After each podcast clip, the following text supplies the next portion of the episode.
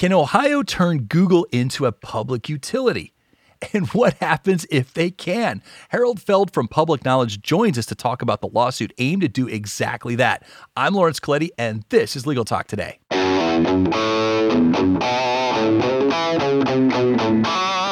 Welcome back, listeners. It's a pleasure to be here with you. As you heard in the intro, we're going to be talking about this strange case filed by Ohio's Attorney General Dave Yost, which ultimately seeks to turn Google into a public utility, effectively treating them as a common carrier. So, what does all that mean? Will Google have different duties and responsibilities after that? Will Google still be Google? I don't know, but we're going to find out. But first, we need to thank our sponsor for the generous support, Noda. Nota is powered by M&T Bank because you went to law school to be a lawyer, not an accountant accountant. How true? Take advantage of Nota, a no cost IOLTA management tool that helps solo and small law firms track client funds down to the penny. Visit trustnota.com forward slash legal to learn more. And that's Nota spelled N O T A terms and conditions may apply. Okay, we've got a wonderful guest to help us out with our topic today. Let's meet Harold Feld. He's the vice president at Public Knowledge. Welcome to the show.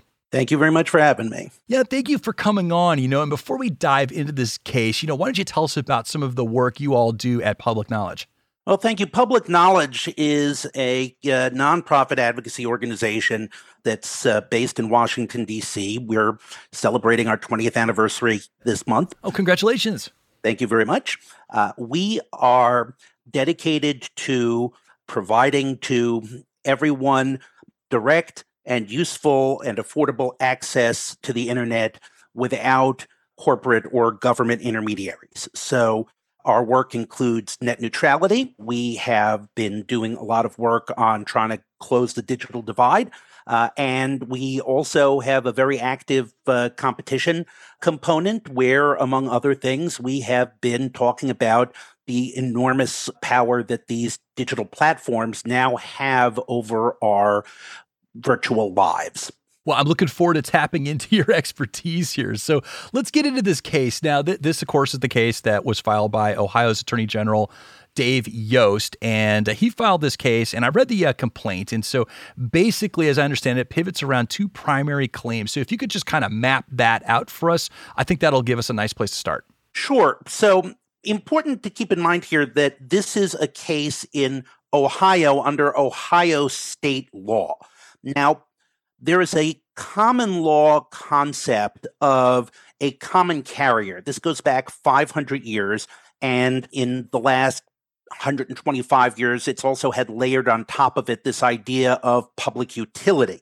Uh, the traditional idea of a common carrier is you are a service to the public that is so important for some reason that you have special obligations. And generally, what that obligation means is that you have to treat everybody the same. You're not allowed to unreasonably discriminate. So, you know, in the Middle Ages, this was about getting your uh, crops hauled off to the market in town and you know the guy who owned the one cart in the area wasn't allowed to say well i don't like you because you know you insulted my father so i'm not going to carry your crops to market. I guess you're just not going to make any money this year. And over time this has become critically important in communications law transportation electric power and from this has come this idea of public utility, which are services that are so important that they are not allowed to operate in an unsupervised way. Generally, they need a franchise from the state, uh, oftentimes from the federal government as well, uh, and are subject to jurisdiction by that state's Public Utility Commission or Public Service Commission. And states may layer on top of these additional duties, price control limitations, other sorts of things. So, what the Ohio complaint contends is that Google fits the definition of a common carrier under Ohio common law and under the relevant uh, Ohio statutes. And since common carriage is defined by what you do. That is, say, if you act like a common carrier and you meet the definition of a common carrier, you become a common carrier, even if you say, but I don't want to be a common carrier. We say, well, okay, that's just too bad. Uh, so Ohio is saying, look, these guys fit the definition of a common carrier in Ohio. Therefore, they are a common carrier. And the relief they are asking for is they allege that Google preferences itself and its services in its search to the detriment of other small businesses uh, in Ohio and to the detriment of Ohio consumers. Uh, and therefore, they want first a declaratory ruling from the Ohio court that uh, they're right, and Google is a common carrier and public utility uh, under their state law, uh, and an injunction for Google to stop favoring itself and its products or anybody else, uh, and instead to provide a neutral organic ranking, which is not very clearly defined, but you know would probably means you apply the same algorithm to everybody and it's not influenced by whether I use your advertising services or pay you a lot of money or whether you own the product. Well, I want to jump in there at that point right there. These uh, these sort of I called them like non-clicks, and basically the, the referral that you're talking about is when Google prioritizes some of the other services that it offers, like YouTube, Google Flights, which I've used. Google Flights is a great service, Google Maps, Google News, things like that. And so, what it was doing was collecting a lot of this that was generated by organic search. They would sort of prioritize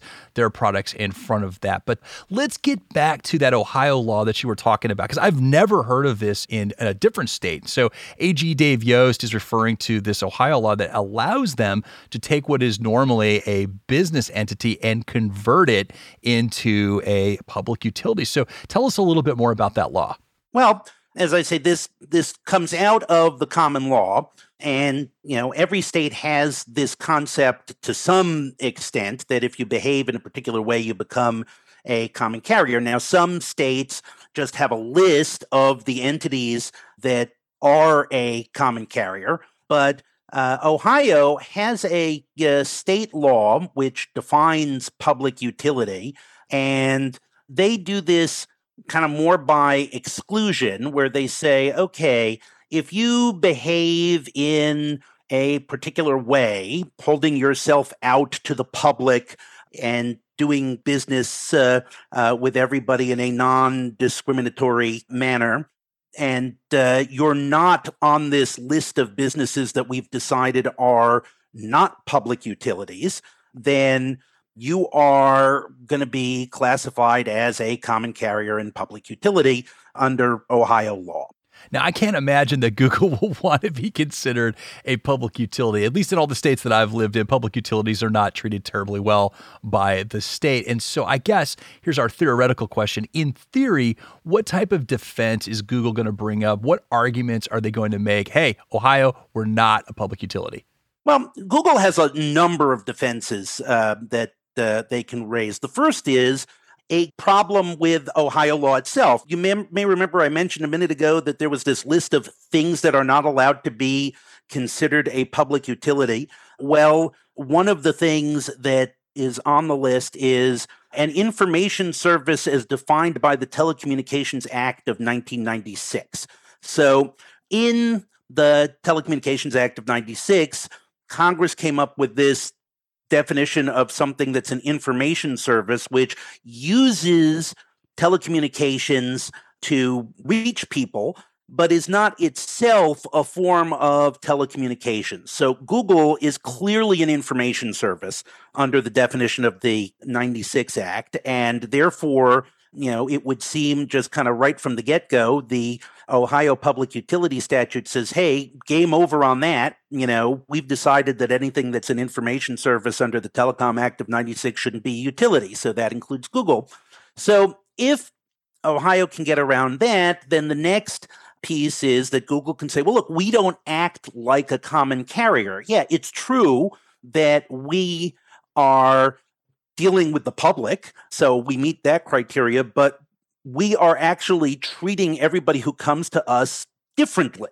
You know, we're giving you the search results that are relevant to you based on all of the personal information about you that we've collected. So, you know, to take an example, it's not like walking into a department store and buying a manufactured shirt in a package where, you know, you may choose among different sizes, but you know, you're just buying the shirt and going into a tailor where the tailor will take your measurements and, you know, make any alterations and, you know, give you something that is uniquely fitted to you. So Google will say, look, we're more like the tailor. We're doing individual type of service that is the opposite of being a common carrier rather than the just kind of indifferent plug in something and here's your search result and it's going to be the same for everybody.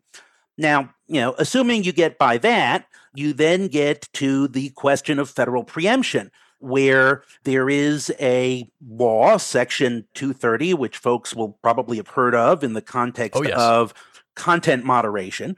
But one of the big elements of Section 230 is it says you can't have a law that treats an interactive computer service, which Google obviously is, as a publisher. And courts have broadly interpreted that to mean you can't tell a service that falls under 230 what they have to say or what they can't say. So in this case, by Ohio saying, well, we are going to tell you that you're not allowed to preference yourself and you have to treat everybody the same way. Google responds, well, yeah, but federal law says you can't tell me to do that because now you're telling me what I'm allowed to publish and what I'm not allowed to publish and how I'm allowed to do it. And uh, that's preempted by Section 230. So, Ohio, you're out of luck.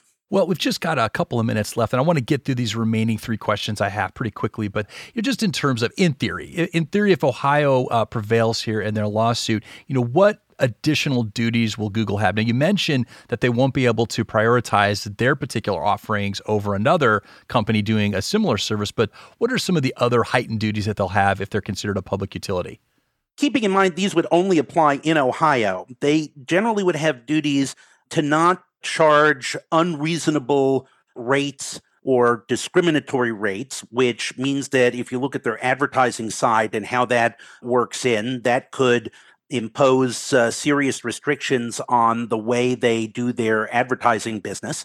It gives the state a lot more power over the operation of the company. So even if they uh, wouldn't suffer any other consequences immediately. It would mean that the state of Ohio, potentially through its public service corporation, could say, well, okay, we're going to tell you how to run and manage your business in the public interest, because that's the big thing about public utilities. They're required to operate in the public interest, and it's the franchising authority, whether that's the state or the federal government, that defines what that means to operate in the public interest.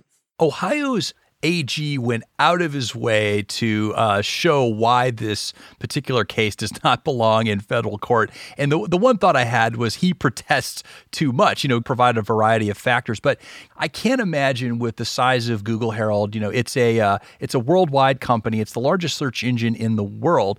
It operates in all 50 of the United States. The product, the service exists on infrastructure that belongs both to private and public, you know, in terms of getting data from point to point. So I think at some point, at least when I look at that, there's got to be some type of entanglement with federal law. And I just want to kick that question back to you. Although this was billed as the AG from Ohio as not being a federal case, do you think the federal law is eventually going to creep into this one? Well, as I said, I think there's a, a preemption issue from uh, an existing federal law. Uh, in fairness to the Ohio Attorney General, just because something is from a big multinational corporation and just because it provides a service across all of the United States and around the world doesn't mean you can't regulate the conduct in the state of Ohio or whatever other local jurisdiction is exercising authority. You can, you know, you're preempted by the US Constitution if it imposes an undue burden on interstate commerce.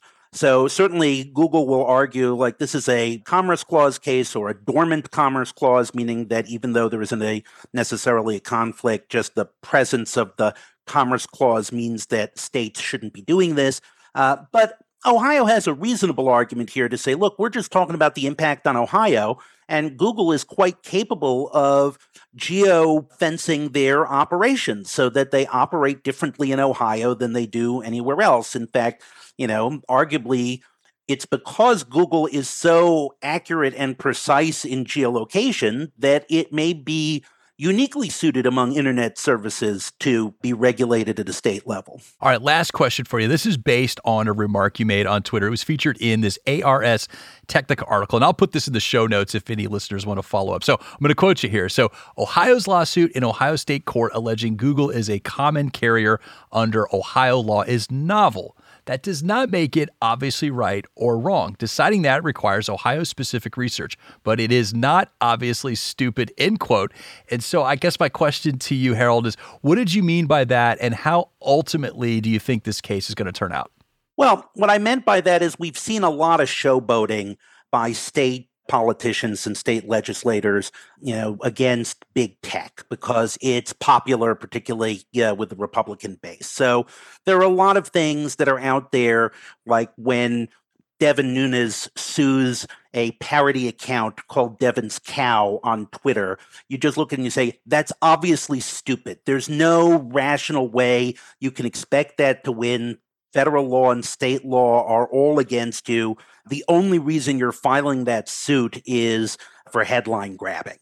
But uh, you have a question where we're saying, well, we're taking something that on the surface looks like it shouldn't apply to us, us, this. You know, you're thinking like, well, this was a thing, you know, that you usually think about with physical networks like taxis and trucks and telephone service. You don't think about it for these digital services like Google. So it's novel in the sense that nobody's tried it before, but it's not something where you can just sort of brush it off and say, well, that's just silly. Of course, they're going to lose. Now, I do think they're probably going to lose. I think that there are enough laws that cut against this, you know, both in Ohio and uh, federal law, that I think that this will ultimately lose. But you know, this is how law advances. You take, you know, kind of traditional common law ideas and you uh, you bring lawsuits to these new uh, situations that arise with the changes of technology. I mean, it's no more silly than back, you know, 40 years ago when people were trying to go after computer hackers using traditional trespass law because they didn't have any other tool. And it was like, well, okay, we'll say that virtually trespassing into somebody's old mainframe is the same as physically walking onto their property. And, you know, some courts believe that. Ultimately, we got a federal law to address it, but, you know, this is how law, you know, evolves over time. Well, Harold, thank you so much for joining us today. I really enjoyed our conversation. Thank you. And if our listeners they want to follow up, learn more about what you do at Public Knowledge, where can they find you? They can find us at publicknowledge.org. And thank you, listeners, for tuning in. We hope you enjoyed today's episode. We really appreciate the time you invest with us. And also, one more thank you to our sponsor, Nota. You can find them at trustnota.com forward slash legal. That's Nota spelled N O T A. Thank you so much, Nota. And last but never, ever least, thank you to our team, producer Molly McDonough and our LTN audio crew for always knocking it out of the park. This has been Legal Talk Today. I'm Lawrence Colletti. Have a great day, everybody.